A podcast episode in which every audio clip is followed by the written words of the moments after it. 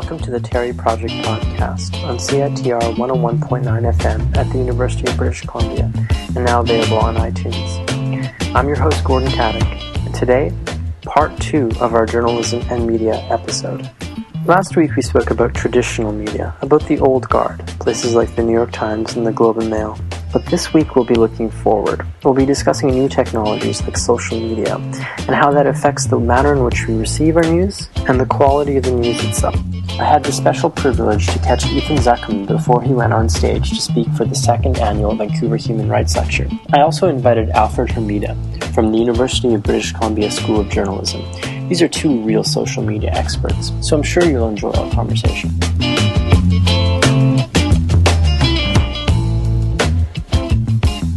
Forward to Ethan's talk this evening at the Chan Centre. Hopefully, we'll have a big turnout and some very good questions. I should warn you that sometimes when Vancouverites come and ask a question, they don't so much ask a question as make a statement. I often uh, ask people when they're asking a question. I, I, I, sometimes remind people that, that a question uh, ends with an interrogative statement and sometimes with an, a, a, slight raise in pitch of the voice yes. afterwards, sort of like this.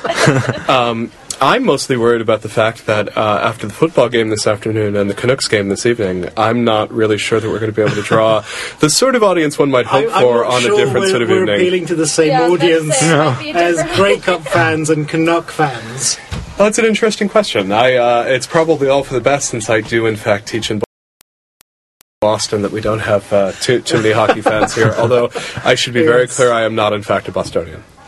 all right, guys. Um, Welcome back to the Terry Project podcast on CITR 101.9 FM at the University of British Columbia. I have the very special privilege today, but uh, to be joined by two uh, veritable social media gurus, Ethan Zuckerman from MIT and Alfred Hermida here from UBC Journalism. A while back, I was thinking of giving a, uh, a TED talk on social media uh, and activism. And all the smart people I talked to about it said, you have to speak to Alfred Hermida. He knows everything. He is the guy. So, Alfred, thank you so much for joining us today. It's a pleasure to be here. Ethan, you work at uh, at MIT. Can you explain a little bit about what you study there? Sure. I've just taken over uh, directorship of the Center for Civic Media. Uh, Center for Civic Media looks at the intersection between social and participatory media and uh, civic life, uh, activism, change, involvement in government, uh, in, involvement in uh, society as a whole. Ethan is giving a talk today at the Chan Center called um, Cute Cats in the Arab Spring. So, Ethan, we'll start with you. In your TED talk, you you spoke about a sort of digital utopianism, um, and um, we have this imagined cosmopolitanism where we think everyone is connected to the ideas that matter and the cultures they're not usually exposed to. How has your research um, contradicted or maybe complicated this prevailing image of the web? Well, what I've tried to do is take seriously this notion that the internet could be this great connective tissue that holds us all together. And we have moments of this where people use the internet uh, to pay attention to people uh, in far distant places. Uh, one example of this might be in the state of the U.S. state of Wisconsin. Um, when people were organizing pro labor protests against uh, uh, Scott Walker, the governor there, you saw people around the world uh, get together and, and buy pizza uh, for the demonstrators there, and so organize themselves to put money together and, and, and buy food to, to feed the protesters. And that was sort of a wonderful reminder of this idea that you can use this technology to sort of cr- cut across nations and borders and cultures most of my research makes the case that that doesn't happen very often, and that we sort of fool ourselves a lot of times into thinking that happens. Um, so I look right now and I see a lot of people involved with the Occupy movement um, looking for solidarity uh, with Tahrir Square in Egypt. And I think a lot of the time uh, the, there's pretty bad misunderstandings of, uh, mm-hmm. of what each of those movements is pushing for and whether, in fact, that solidarity is real or not. A lot of what I try to warn people about is this idea that we can fool ourselves into thinking that just because we have access to information from all over the world, that we really understand what's going on, that we're really getting a thorough perspective, and that we're really having a dialogue. To get that sort of dialogue requires a whole lot of work and a whole lot of effort. Um, can you speak about something that Eli, Eli uh, refers to as filter bubbles, which you referenced in your TED talk? Our social media bubbles tend to be culturally closed. That's the argument that he makes because these algorithms connect us to the people that we're already agreeing with. Um, how can social media um, be reimagined in a way that promotes cultural pluralism rather than sort of narrows our view of things? So Eli's got a, a very good new book, The Filter Bubble, that um, makes, I think, perhaps too narrow a case. And what he basically argues is tools like Facebook uh, try to filter our set of friends so that we're really hearing from the ones who we agree with, we share political uh, biases with. But this isn't really a technical problem, this is really a human problem um, humans have a very strong tendency to um, flock together based on sometimes very superficial similarities.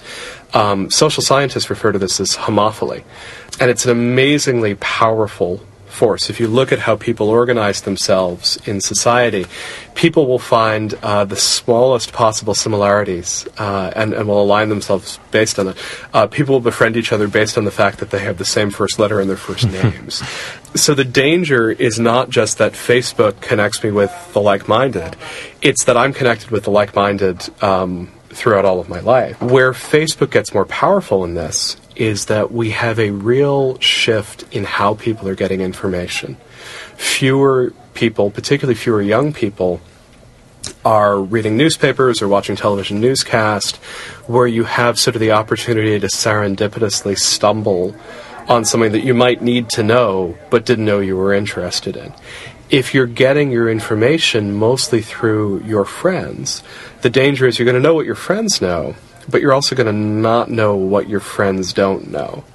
If we were going to approach this problem from a social media standpoint, we might want to start building social media tools that help us stumble onto the unexpected. And one thing we might do is we might look at what we're looking at look at what our friends are looking at, and then figure out how can we look a couple of steps further out? How can we listen to some of the opinions and some of the perspectives from people who are coming from a different background than we're coming from? Alfred, I have to take yeah. issue with some of what Ethan said there, because one of my research areas is social media, particularly from an audience point of view. And we went out and asked 1,600 Canadians about their news habits, a thousand of them social media users. And the most surprising thing we found was that a heavy social media user is just as likely to go to a newspaper website, to a TV website, to a radio website, to Google News as the average online news consumer. So, in fact, these heavy social media users, people who are on social media several times a day are not shunning traditional media, but mm-hmm. actually they're still as likely to use it as somebody who never goes on Facebook. And in fact, the differences that emerged with average news consumer was the social media user was far more likely to go to an international website, to go to an independent blogger, to actually use a more variety of sources. And when we looked at this, we were surprised because I was expecting to find this idea that if somebody's a heavy social media user, they would be far less likely to go to a traditional media website. And in fact, quite the opposite. The patterns are essentially identical. And what these results suggest is that actually these heavy social media users, when it comes to news, if anything, they're better informed because they're accessing a broader range of sources. Ethan, is, is social media broadening our scope and uh, giving so, us access so, to you? So the argument that I'm making is actually not at all inconsistent with Alfred's findings, but it has to do with how people read those sources. So um, it's not actually surprising that via social media you might get a, a, pointer to the Guardian or the Independent in the UK. Or um, the question is, how are you reading those things? Um, I made reference to newspapers and to television broadcasts for a very specific reason, which is both those media offer sort of a breadth of what's being covered in a format that sort of forces you to encounter some of it. And that's an editorial function that comes into play on someone laying out the front page of a newspaper. When someone lays out the front page of the newspaper, they're trying to say, here's a couple of different things that I really think you should pay some attention to. The danger in a social media universe is that it's quite possible to get links all over the world that are coming from a very similar ideological point of view, that are focused on a particular topic that you're paying attention to, would be entirely consistent with the readings that, that you're getting in, in your survey, but doesn't necessarily mean that you're you're not getting a filter bubble. You may be getting a deeply international, but also uh, deeply biased based on, on who you're getting in a, in a social media setting. I think one of the issues here is this assumption of serendipity through traditional media. Because we need to recognize that when you look at the Globe and Mail front page, that has been decided by a certain group of people who have a certain view of the world, who have a certain view of deciding what is important. So actually, uh, in terms of serendipity, well, yes, if this is the group of people who decide what is important. And that's not necessarily a bad thing, but I think there's been this assumption that somehow, you know, you will stumble across things in the newspaper and you will read it. Well, yes, but again, the choices are very limited and subject to certainly the editorial composition of that newspaper. Mm. Plus, what tends to happen is people tend to read a newspaper they agree with. Mm-hmm. Or the, you know, I'm a Guardian reader. I tend not to read the Times or the Telegraph in the UK. Why? Because I identify with the Guardian as a sort of liberal newspaper. So, in fact, I think well, there's sort of a false dichotomy here because it's not really about the tools, it's not about the technology, it's about our behavior, right. what we tend to do. Like you said, Ethan, we will try to find commonalities with other people. We will look for media that we have some common ground with. So, Ethan, do you feel that the um, the social network is a better curator than the newspaper editor? I, I'm trying very hard not to argue for either as an ideal curator. Exactly. And, and I, I, I, do not want to be pushed in the corner of somehow defending the systematic biases of, of traditional newspapers.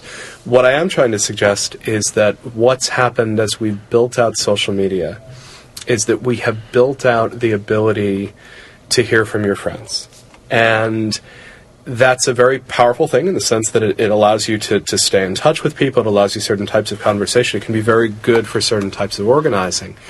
One of the ways in in which the front page of a newspaper is designed is to try to say, here's what you care about and here's what you don't care about and should pay attention to as well. What I would end up suggesting is that when you start building new systems to curate media, you need to be sensitive to the shortcomings of all of those different systems. You need to be very sensitive to the shortcomings of the traditional press. I, much of my academic work has been on trying to show the limitations and the biases of traditional press. But social media is not a cure all. You end up with a whole other set of limitations that you have to find ways to compensate for. All I've really been trying to do in my work for the last couple of years is to say, let's take a very critical look at what these tools do well and poorly. Mm-hmm. Let's take a close look at, at what we think we want to be getting. Lately, I've been I've been urging people to, to track their media diets. You know, whether that's you know watching what you look at in your web browser through a tool like Rescue Time. Uh, to see what websites you look at and don't look at, or whether it's it's literally just writing it down and saying, are you happy with your inputs? Are you happy with what you're getting? I've yet to find anyone who's done that experiment who's come out of it and said, yes, I'm getting a good view of the world. Almost everybody comes out of it and says, wait a second, I spend way too much time looking at football, uh, which is, is, is, my particular problem on it. And, and all, I'm, I, all I'm looking to do is get people to take that close look and then think about how we would engineer these systems differently. Yeah, and I think part of that is that when we have new communication tools, there is this sort of rhetoric and utopian rhetoric that somehow this is going to be so much better than what we had before. Mm. And the response of traditional media, or the media that came before, is no, it's so much worse. You have this with newspapers, radio, television. You know, TV when it came was the devil. According, you know, if you talk to anyone in newspapers, because how could they possibly do the in-depth stuff we do? You know, you have to have pictures. How superficial is that? So Meanwhile, in television, you're thinking, wow, we can have pictures. Isn't that amazing? And we, we see the same kind of processes over and over again with new communication technologies that we get excited. We get thinking, wow, this is remarkable. We see some of the potential there and then make this leap into thinking, oh, that will solve these problems that we've had with forms of media. So in this conversation already, we've, we've talked about a lot of traditional media papers uh, like The Guardian. And so it's true that a lot of the, um, the news that we consume on social media is from the old guard. And I wanted to get a sense from you guys how has or how can social media transform traditional media? So I spend a lot of time these days talking about media as an ecosystem. And what I mean by that is you will often have stories that are not taking place in parts of the world where traditional media is paying a lot of attention. So I'm, I'm going to talk tonight quite a bit about um, the revolution in Tunisia earlier this year. And there was really no meaningful international media presence in that country, and, and because that country's media was aggressively censored, there was basically no independent media in that country at all. The ways in which we understood how that revolution started to unfold were entirely via social media. But the ways in which that revolution started having an impact, not just on Tunisians, but on Egyptians and around the globe, was when it crossed from social media into mainstream media and mm suddenly became accessible to the rest of the world. The reason we've heard about Tunisia is that Egyptians heard about Tunisia. The reasons Egyptians heard about Tunisia were not Facebook, it was Al Jazeera picking up that story and running with it. And so I think a lot of the time we would really benefit from thinking about social media as an input into broadcast media rather than it's an it's entirely separate thing. I think this is the the world of media we live now, um, and now it's it's less that one will replace the other. What tends to happen with forms of communication is they evolve into different ways. So AM when FM came along, AM became talk radio because music was so much better quality on FM. AM radio didn't die, it just evolved into something else. We're seeing that happen with the daily newspaper, the print newspaper. The Guardian has found that most of its readers of its print edition read it in the evening. So it's already it's a, it's 24 hours old by the time they read it. So they're obviously not reading it for news, as in what's just happened. They want a different experience. So we see that that the print format will evolve into something else. And, and we we're even seeing that that that evolution happened very quickly in digital media. Um, when weblogs started uh, in the, the late 1990s, the early 2000s, they were designed to be very fast, very rapid moving. They were usually just a URL or a pointer to something. Um, guys like Dave Winer came along and started writing long form essays within it. Now blogs are an essay format. Uh, they're people's op eds, they're people's unpublished academic papers. And now that fast moving format has moved to the Facebook status update or the Twitter update, this is one of these very strange things. There are media that, that die. You know, we're, we're not talking about MySpace anymore uh, or about Friendster as sort of major social media platforms. But then there's also media that turn out to be very, very powerful and they either survive as is or the use case changes as people figure out what they're really good for. I just want to shift to um, to social media and social activism. Um, Ethan, what is the cute cat theory of social activism? Well, the cute cat theory basically comes down to understanding what the web is really for. And the web, when it was invented uh, in the early 1990s, was designed to help physicists share research papers. Uh, but then the web was completely reinvented in the late 1990s by people who were starting dot com businesses. And when we re- rebuilt the web, Web 2.0, instead of the late 1990s, early 2000, the idea was that the web was to share cute photos of cats. And much of the tools and the infrastructure that make Web 2.0 possible are optimized for this critical cute cat sharing task. Um, so when you think about a service like Blogger, or you think about YouTube, or you think about Flickr, all of those are cute cat technologies. What they're really good for is letting people who don't have much technical knowledge produce content that can be shared by a lot of people. That's often light, funny, you know, we might say viral if I can use air quotes on a podcast. The thing is, if you're going to use social media technology as an activist, these are the most powerful tools you have access to for a bunch of reasons. They're easier to use, people are already using them. So convincing an activist, no, come use my special platform, is not particularly helpful. But they also have some really critical technical capabilities. It turns out it's hard for governments to censor these cute cat platforms.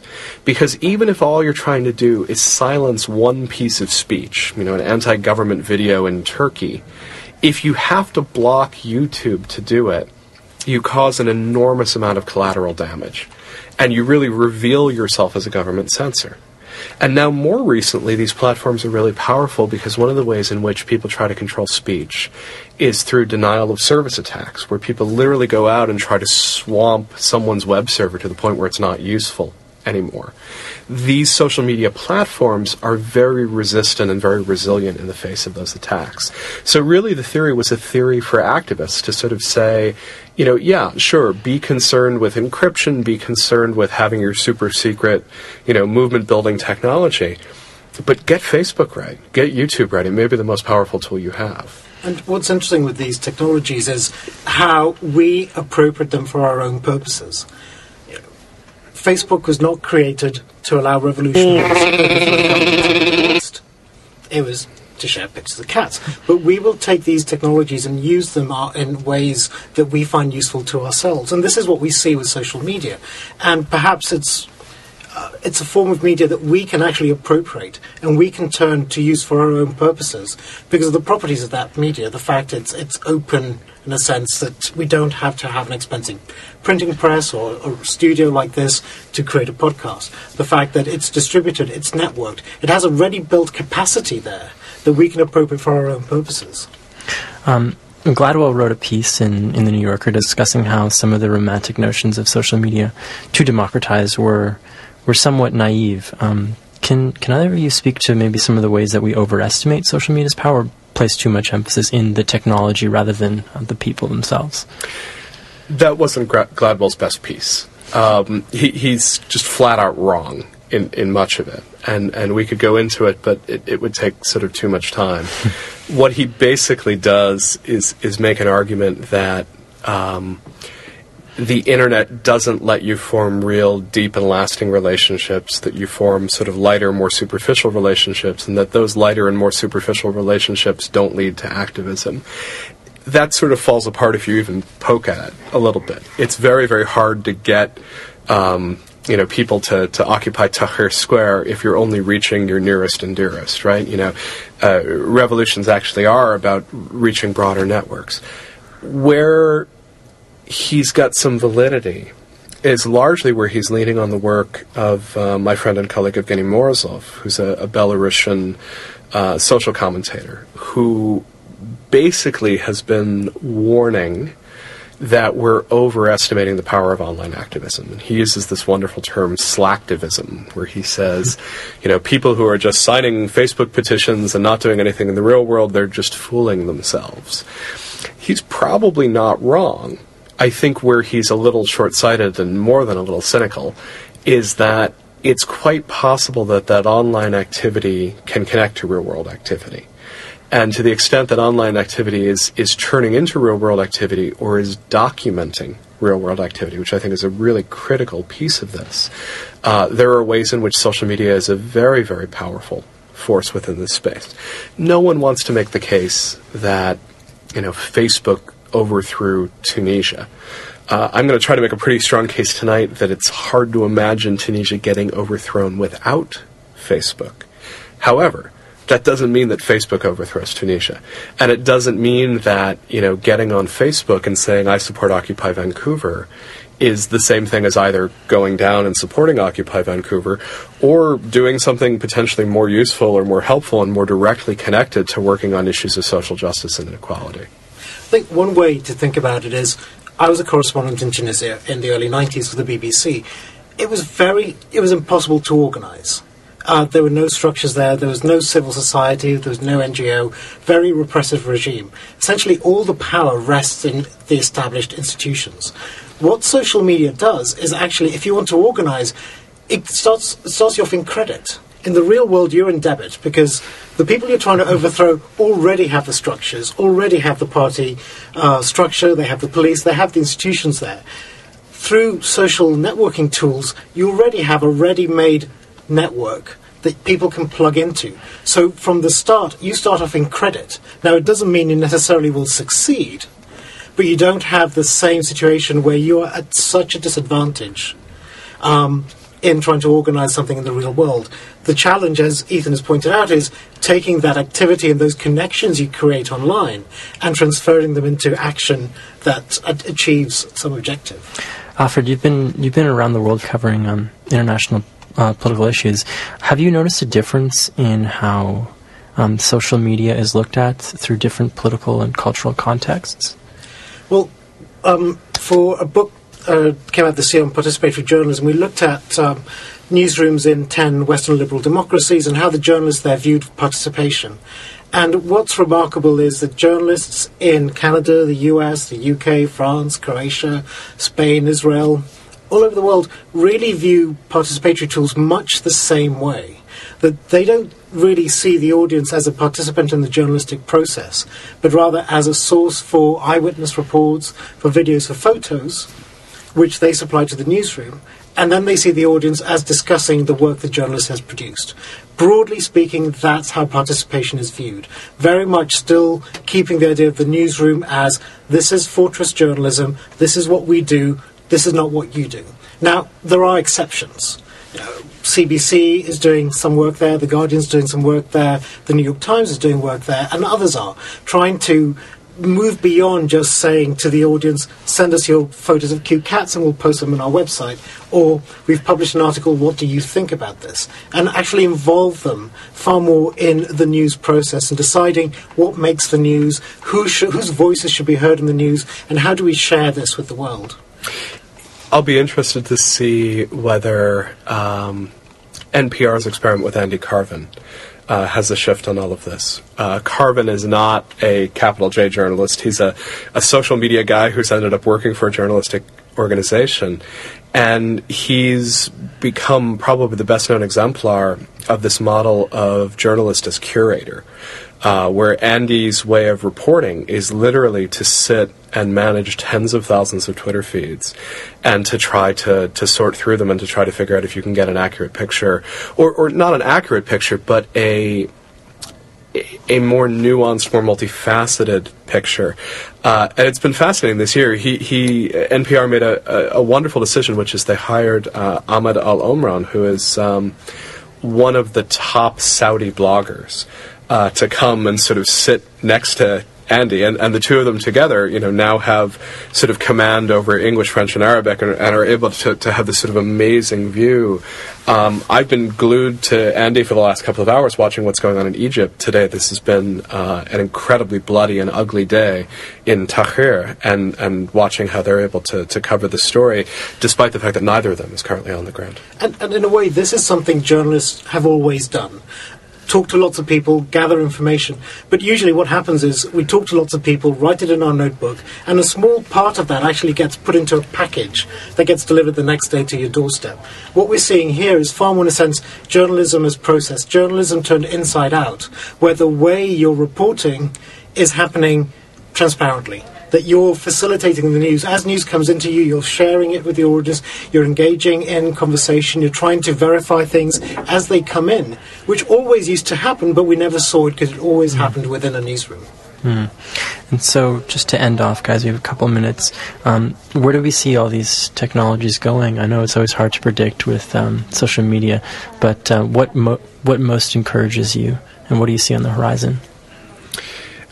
I'm incredibly encouraged by the notion that whether it's the Occupy movement, whether it's kids in Syria trying to find a way to protest against incredible repression, um, that people are finding ways to document their own movements. And what I'm hopeful for is that we get over this older paradigm of journalism is what journalists do and get into this curatorial paradigm where it gets easier to pay attention to stories that don't make the media narrative.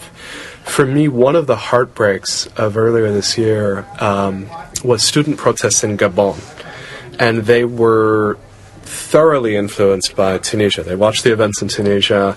Uh, you saw uh, Gabonese students holding up banners that said, they did it with Ben Ali, we can do it with Bongo. And the answer was they couldn't. And one of the reasons they couldn't is that the global media paid no attention to them. The government's violent crackdown on the protests got no international attention, and the whole world wasn't watching. We're reaching this point, coming back to the opening questions you asked on digital cosmopolitanism, where it's possible for us to pay attention really to, to all different parts of the globe and to shift our focus very quickly. The question is whether we will. Uh, are we willing to take that responsibility? Are we willing to do that hard work to pay attention to the people all over the world who are standing up and raising their voices? To pick up on that, the, the big shift has been participatory tools. The idea that journalism, producing media, was hard, was expensive. You needed facilities. Now those participation tools are everywhere. But the thing is, it's moving beyond the fact that yes, people can upload a video to YouTube, but if nobody is watching, what impact it does have. So moving beyond thinking, isn't it great that anybody can report on what's happening around them? And really thinking that now we're moving to a stage of attention how do we focus attention and how do we grab people's attention and draw it to important issues, things that are being reported because there's somebody there who is shooting it on their cell phone and they're posting it to YouTube. The material is there. We're finding a ways of accepting that is already happening. How do we then bring those voices to the fore? Yeah, news isn't scarce. Attention is. So we, we have the um, we have the tools, we have the infrastructure. Now it's just up to us, I guess. Then. Indeed. Great. Thanks so much.